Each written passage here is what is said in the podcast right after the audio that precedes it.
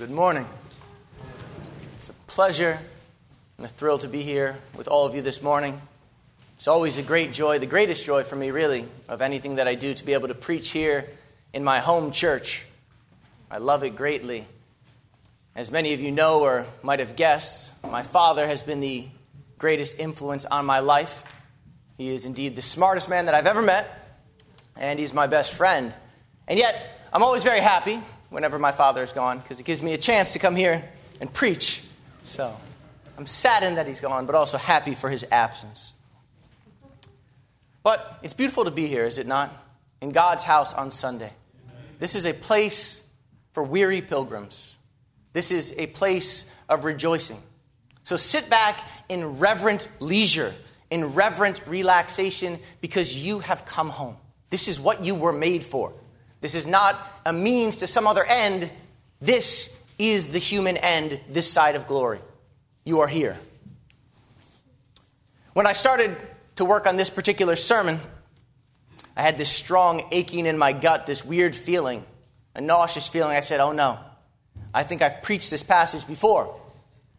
Although I knew that I had never approached this particular text from the angle, from the lens, from the particular vantage point that I plan to preach from this morning. And even if I had preached the passage before, that wouldn't be that big of a deal. After all, if I couldn't remember, none of you would remember. And beyond that, as Flannery O'Connor once said, you may never have anything new to say, but there's always a new way to say it.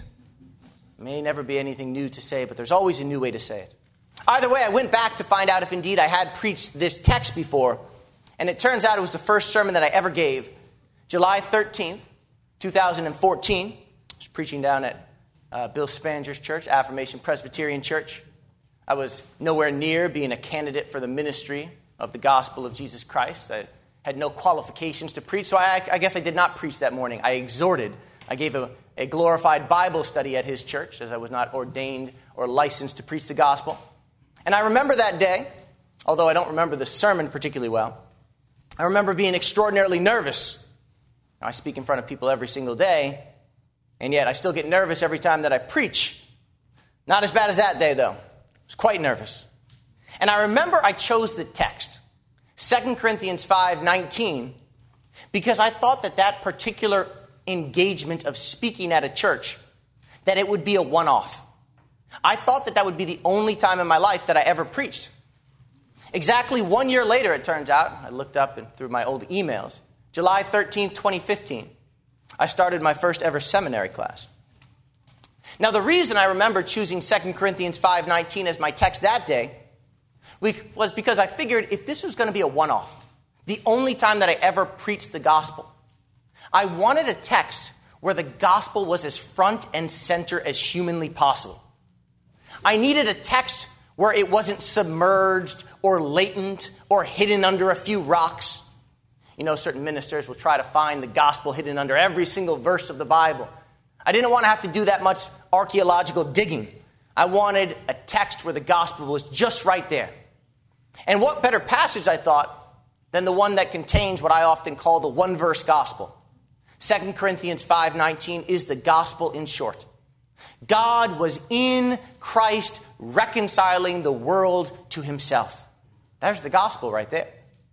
Now today, I will not be focusing on that all-important and beautiful one-verse gospel, but I want to focus on the second part of the passage. So the first part of the passage is that part, God was in Christ reconciling the world to himself, but I want to focus on this, and entrusting to us the message of reconciliation. Therefore, we are ambassadors for Christ, God making his appeal through us. These are heavy words. And I'm going to approach those words, Second Corinthians five, particularly the second half of verse nineteen and twenty, under three headings today. The ministry, the waste, and ourselves. So the ministry, the waste, and ourselves. So first, the ministry. You look around, talk to anybody long enough, and you recognize that we are an anxious lot of people. An anxious lot of people, are we not? We seem to be a generation of people whose lives are sort of punctuated with dread, with anxiety, with despair. Now, much of that is not anything that's germane to this particular generation, but it's part of the human condition. It's part of the fundamental landscape of our lives. You see, our lives are set against that backdrop of that relentless, monotonous hourglass. You know, the one where the top half keeps losing grains of sand, and the bottom glass, part of the glass just keeps filling up as the days and years pass away as if they were a dream. And that's just not me being existentially dreadful. That's, those are the words of Moses. Our lives, they slip away as if they were a dream. They're here one day and gone the next. The older one gets, the more those sort of metaphorical falling grains of sand, they seem to speed up. And they almost become audible. You can hear them hidden in the bottom of the hourglass. We all become like Captain Hook from Peter Pan, haunted by that alligator who swallowed that clock. Time was after him. After all, he was not forever young like Peter Pan and the Lost Boys, but he was old. He was dying, and that alligator chased after him. Tick, tock, tick, tock. Time was running out for him. It's a lot we can learn from those old children's stories. We, just like Captain Hook, we try to silence the croc. We try to ignore the ticking clock. But oftentimes our indecisions, our sort of aimlessness, our lack of a deep purpose, that feeling that our time is slipping away and yet we haven't done anything, or at least many things, that truly matter. That feeling that we haven't done anything of lasting value, that stuff will keep you up at night. That stuff will haunt you as you get older. Some of you young people here today in the congregation, you might not feel that yet, but you'll feel it one day. You'll feel it. Is there anything worse than feeling that you are wasting your life? Those feelings can make the noise of the hourglass louder. The alligator seems to be right at your heels. Tick-tock, tick-tock. We find ourselves often in the position of T S Eliot's Prufrock. That poem, The Love Song of J. Alfred Prufrock, that's the poem that made me fall in love with poetry. The poem is most likely autobiographical, as Thomas Stearns or T S Eliot, he sort of transposed or transposes himself into J. Alfred Prufrock. T S Eliot becomes J. Alfred Prufrock. And if you're familiar with the poem, we know that Prufrock is a man that is paralyzed by indecision, by an inability to act, to move. He is, as the famous opening of the poem states, he is like the night sky, stretched out like a patient, etherized upon a table. He's drugged up, he can't move. Or to use another metaphor that he uses later in the poem, he is pinned down like a bug that is about to be dissected. Prufrock can't move. He can't act. He's like Bob Dylan in his song, Not Dark Yet. It's hard for me to quote Dylan without going into the Dylan voice, so I'll try. So Dylan growls, shadows are falling, and I've been here all day. It's too hot to sleep, and time is running away. Feel like my soul has turned into steel. I've still got the scars that the sun didn't heal. There's not even room enough to be anywhere. It's not dark yet, but it's getting there. It's not dark yet, but it's getting there for Prufrock. But he, like us, he tries to play the numbers game, right? We do this sometimes. Like, you know, if, if I was playing golf, I'd, I'd be on like hole ten right now. I still got a bunch of holes left to play. I'm only in the third quarter of life right now. We play the number. You know, I got some longevity in my family. My grandfather lived pretty long. We play the numbers game. He tries, Prufrock, to silence the clock by telling himself he's still got time. And indeed, there will be time. Time for the yellow smoke that slides along the street, rubbing its back upon the window panes. There will be time. There will be time to prepare a face to meet the faces that you meet. There will be time to murder and create, and time for all the works and days of hands that lift and drop a question on your plate. Time for you and time for me, and time for yet a hundred indecisions, and for a hundred visions and revisions, before the taking of a toast and tea. In the room, the women come and go, talking of Michelangelo. And indeed, there will be time to wonder, do I dare and do I dare? Time to turn back and descend the stairs with a bald spot in the middle of my hair. They will say, how his hair is growing thin. My morning coat, my collar mounting firmly to the chin. My necktie rich and modest, but asserted by a simple pin. They will say, but how his arms and legs are thin. Do I dare disturb the universe? In a minute there is time for decisions and revisions, which a minute will reverse. For I have known them all already, known them all. I have known the evenings, morning, afternoons. I have measured out my life in coffee spoons. And I know the voice is dying with a dying fall. See, all of us are like Prufrock. We're paralyzed, unable to act.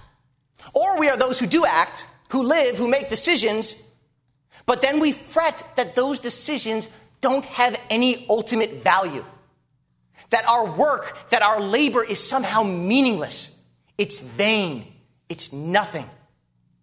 Into that bleak existential condition comes this thunderbolt of a text.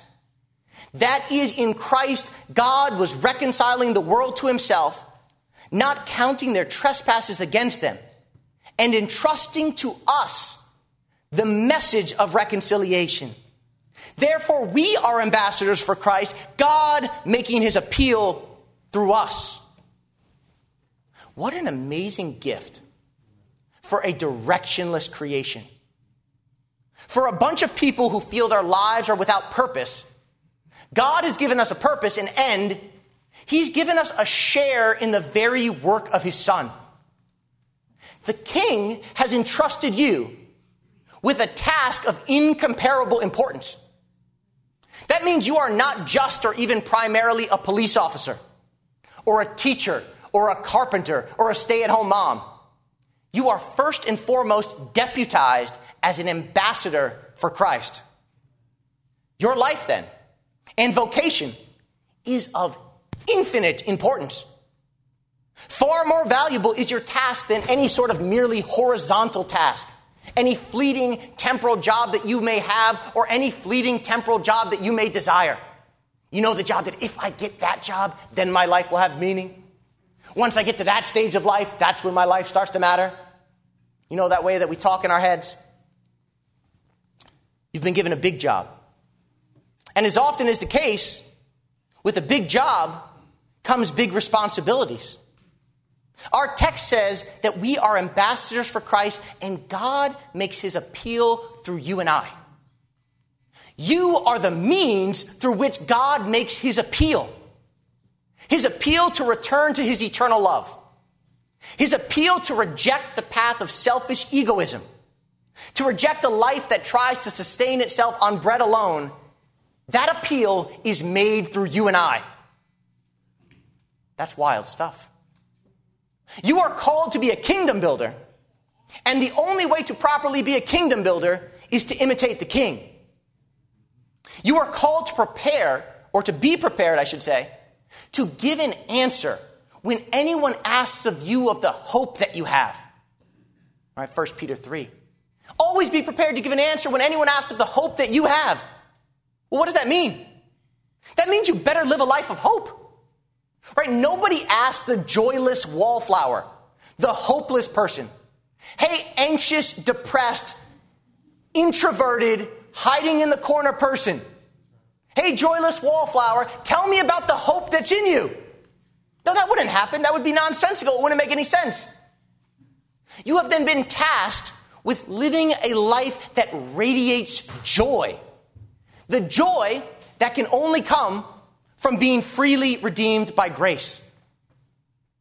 You see, those that properly assess their own sinfulness, that properly assess the weight of the baggage, the weight that has been lifted and obliterated by the world-creating and world-redeeming love of Christ, those types of people will be creatures of joy. They will be different. They will be creatures who long to be fed by the life-giving waters of God's word. They'll plant themselves there. They will meditate on it. They will be people who eagerly approach the feast of fellowship at the sacrament of the table. still long to eat of the bread of heaven. They will be a people who flock to church as weary pilgrims, coming home to be refreshed, as opposed to us legalistic Christians who do the Sunday thing so we can check the box of our own moral obligations, our own moral creations. Got to do the Sunday thing so God will be happy with me. These types of people will be different. The way or the attitude with which we do things, it matters. We are called, in Second Corinthians chapter five, to be ministers of God's reconciling love.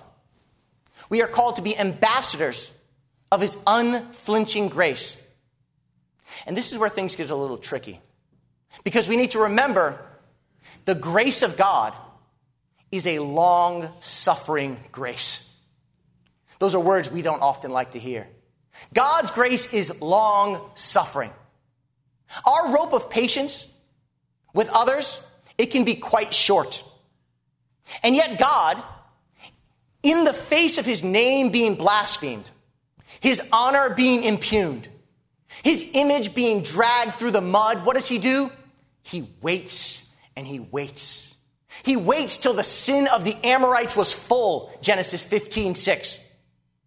The wicked, child-abusing, child-sacrificing, sexually promiscuous Canaanites, they were shown grace after grace after grace.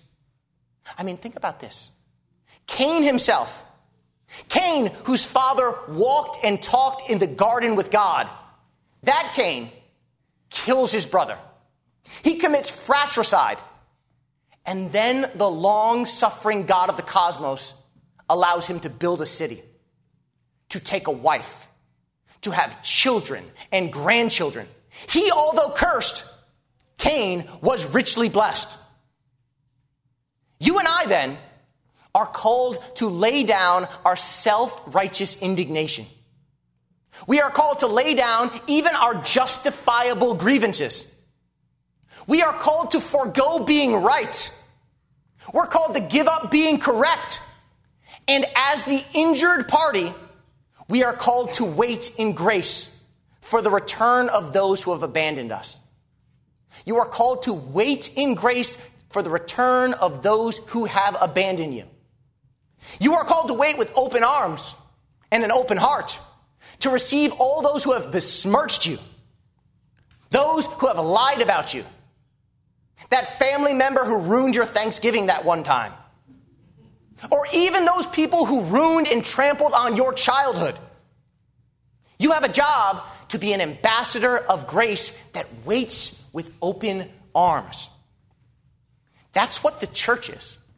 That's at least what the church is called to be.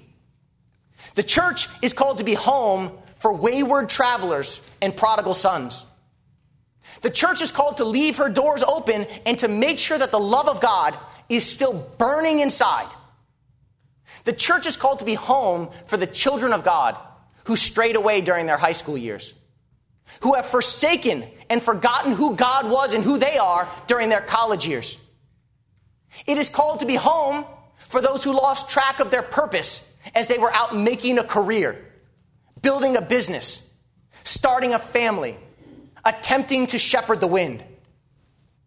The church is called to be a home where without haughtiness, without pride, they with grace wait for the children to come home, and then they greet them with a meal.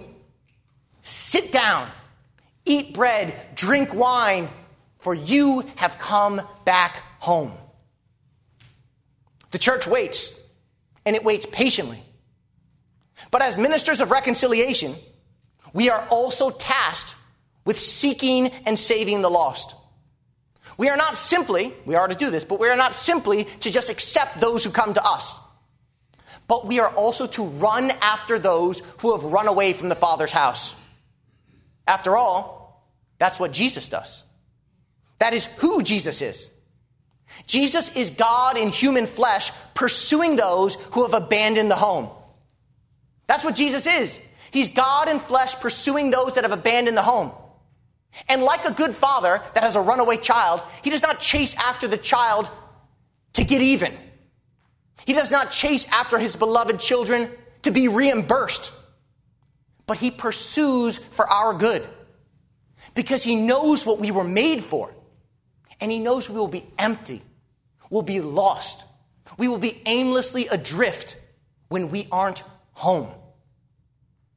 Christ, he was amongst his brethren what he would have us be amongst our brethren. And that is a minister of reconciling love. And that brings us to our second point. Our second point, the waste. I had the privilege last week, I think it was last week, maybe it was two weeks ago, I lose track of time. Hourglass is speeding up on me too. I had the privilege of giving the commencement address at uh, for the seniors going out at Chapel Field um, a week or so ago. And this is part of a message that I gave to them, the idea of the waste of the Christian life. So we have been tasked with being these ambassadors of reconciling love. And this love that we are to display to one another, it's going to look small and insignificant in most instances. Oftentimes, the reconciling love that we pour out, it looks like it has been wasted, like it's bearing no fruit, like it's inefficient. It doesn't work. I need to do something bigger than just love. It might look like a waste of our time. After all, you know how stupid the world thinks you guys are all right now? You're, you, you, this is your weekend, Sunday morning, and you're wasting your time coming here to pray to a God who disappeared two thousand years ago? And not only that, you're wasting your money? Right, we're in a recession right now. Things are expensive, and you're giving your money to the church? That looks like waste. That's ridiculous to the world. They will mock you. Could anything be more stupid? Our grace, our love, will look like a waste many times. It'll look like a waste of our time. It looks like a waste of our finances. It will look like our Old Testament text today from Zechariah chapter four. If you remember the account of Zerubbabel, just read in Zechariah chapter four, Zerubbabel, he was the governor of Judah in the immediate aftermath of the Babylonian captivity. Now, the mayor of Judah would have absolutely zero power at this time. The mayor of Pine Bush has more power than the mayor of Judah after the Babylonians have just sacked the city, destroyed the blessed temple, deported the people with fishhooks in their mouths across the desert. He comes back, and he's the mayor of Judah. And what is he doing?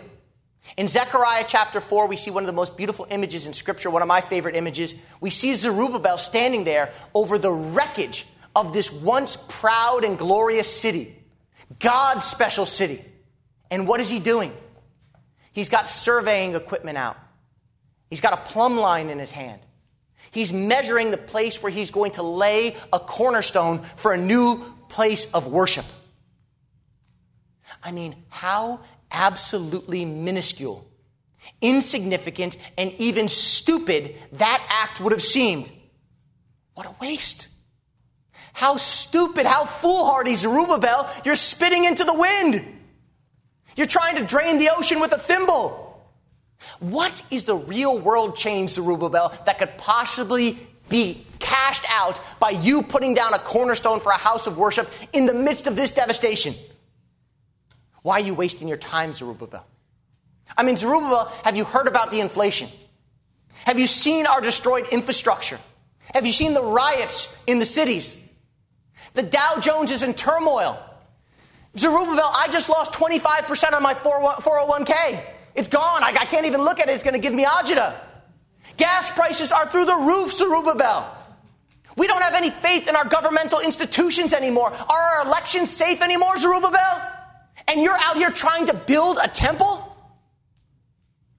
And this is the word of the Lord that came to Zerubbabel in Zechariah four six. Not by might, nor by power, but by my spirit, says the Lord Almighty. And out of the ash heap of Judah, a fire, a massive conflagration of hope for the weary and salvation for the weak, for the lost, has spread from Judea, Samaria, and to the ends of the cosmos. You see, what the world sees as useless, laying a cornerstone for a place of worship, God often sees as the most valuable. What the world sees as useless, God often sees as essential. I mean, the world sees bread and wine. We, through the eyes of faith, see the body and blood of the incarnate God and eat of food that will satisfy forever and drink of the waters of heaven.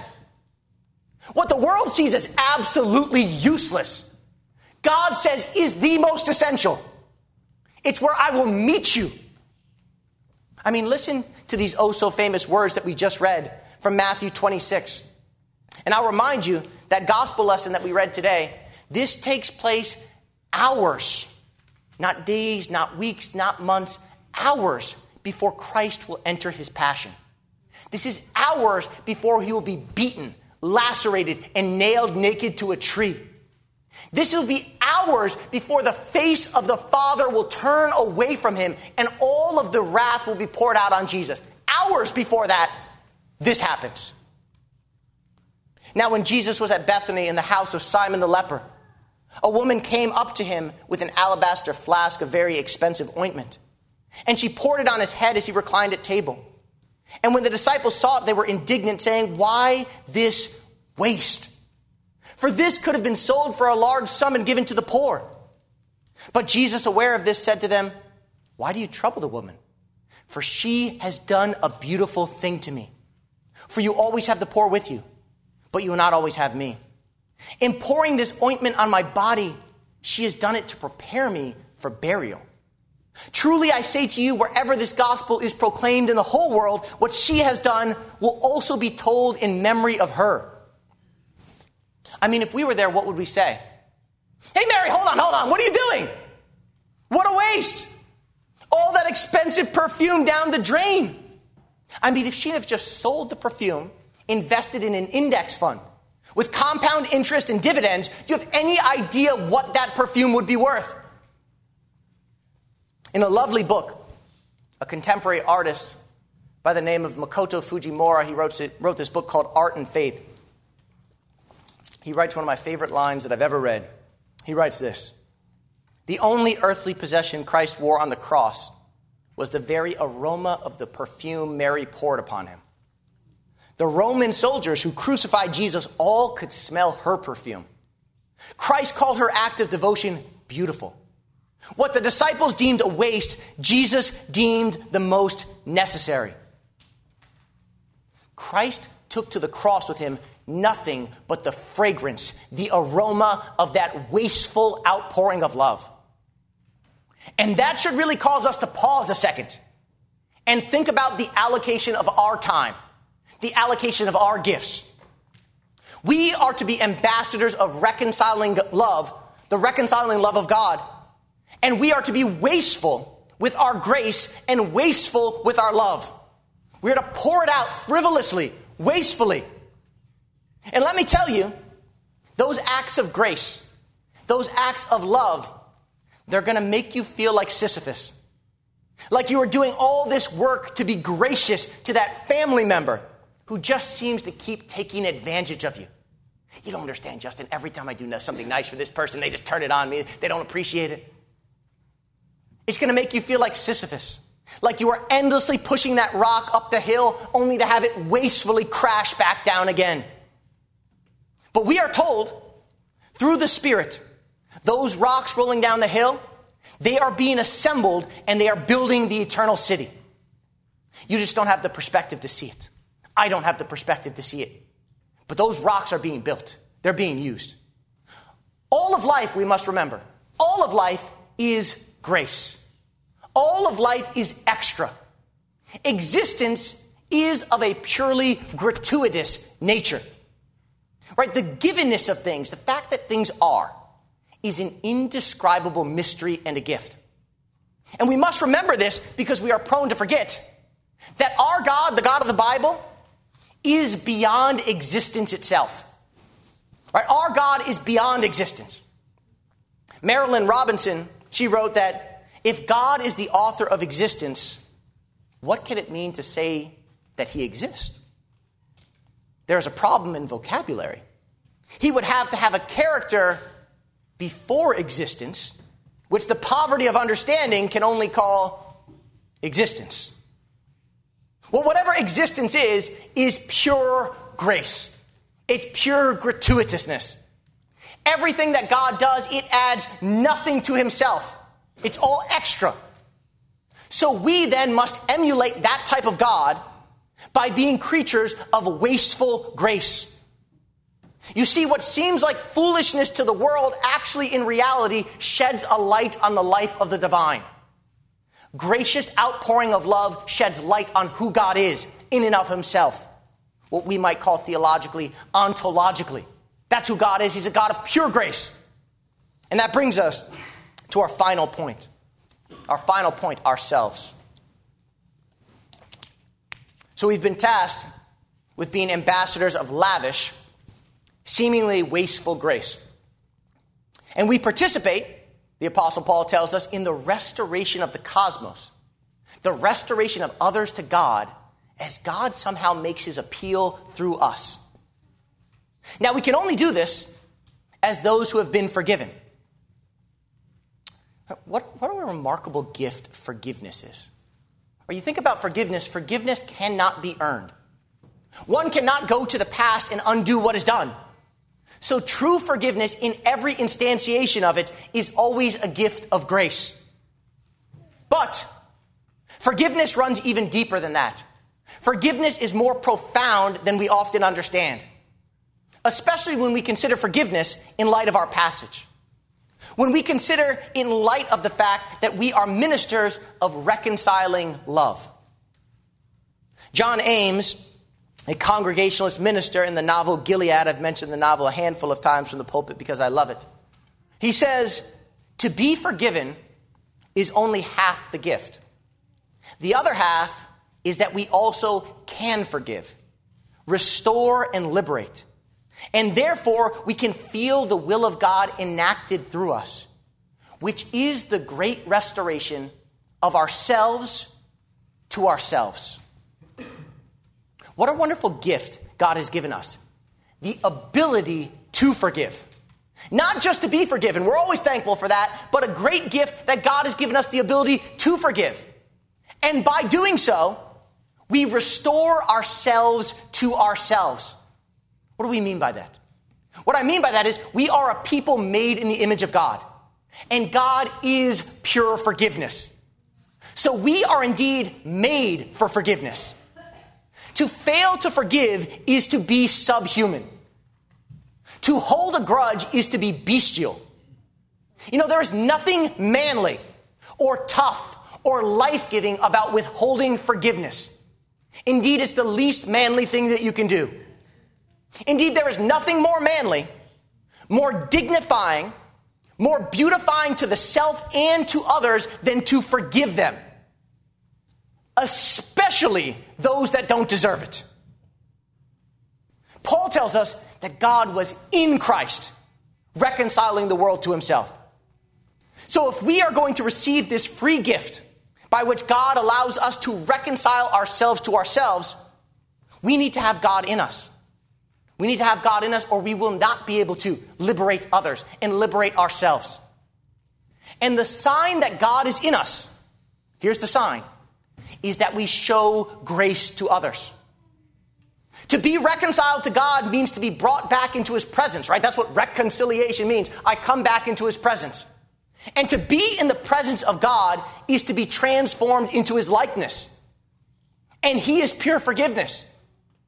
There's no being reconciled to God without becoming a creature of grace. There are no creatures of God who are not creatures of grace. So we are called to be prophets of reconciliation. And as Flannery O'Connor once wrote, anyone who is a prophet, well, they need someone to prophesy to. Could you just imagine John Vance saying those words? It sounds like John Vance or Flannery O'Connor could have written those words, right? Anyone who's called to be a prophet has got to have somebody to prophesy to. And let me tell you, we always have someone to prophesy to. We need to be prophets to ourselves, daily to tell ourselves the story of grace, that we might be transfigured into figures of grace.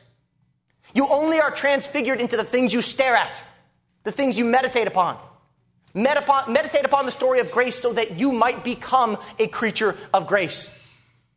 We need to become prophets, like the young boy Tarwater from O'Connor's novel, The Violent Bear It Away. Prophets who warn the children of God and ourselves of the terrible speed of God's mercy. It's my favorite line from that novel. It's lovely. O'Connor's young boy, this young prophet Tarwater, says we need to be prophets who warn others and ourselves of the terrible speed of God's mercy. It's not what you're expecting to hear there. Because prophets are people who, what do they do? They warn people of the terrible speed of God's judgment. But O'Connor gets this right. She says, prophets warn people of the terrible speed of God's mercy. And that's because God's mercy burns. God's mercy singes. It scalds. But it only burns away what is non-essential. The flames of God's love, it eats up and eradicates the old, dying man, and it purifies us. It hardens us. It fits us for the eternal weightiness of glory. See, the New Testament is very, very clear that this existence that we are in right now, it's wispy, it's light, it's airy, it's ephemeral. But God's presence, glory, is said to be weighty. It's substantial, it's heavy. And to make it in that land, you must forsake your softness and put on some muscle mass. You need to become weightier. You need to become heavier. Paul, he writes in Second Corinthians four, right before our passage today, he writes these words, "But we have this treasure in jars of clay, to show the surpassing power belongs to God and not to us. We are afflicted in every way, but not crushed, perplexed, but not driven to despair, persecuted, but not forsaken, struck down, but not destroyed, always carrying in the body the death of Jesus, so that the life of Jesus may also be manifested in our bodies. For this light momentary affliction is preparing us for an eternal weight of glory, beyond all comparison, as we look not to the things that are seen, but to the things that are unseen.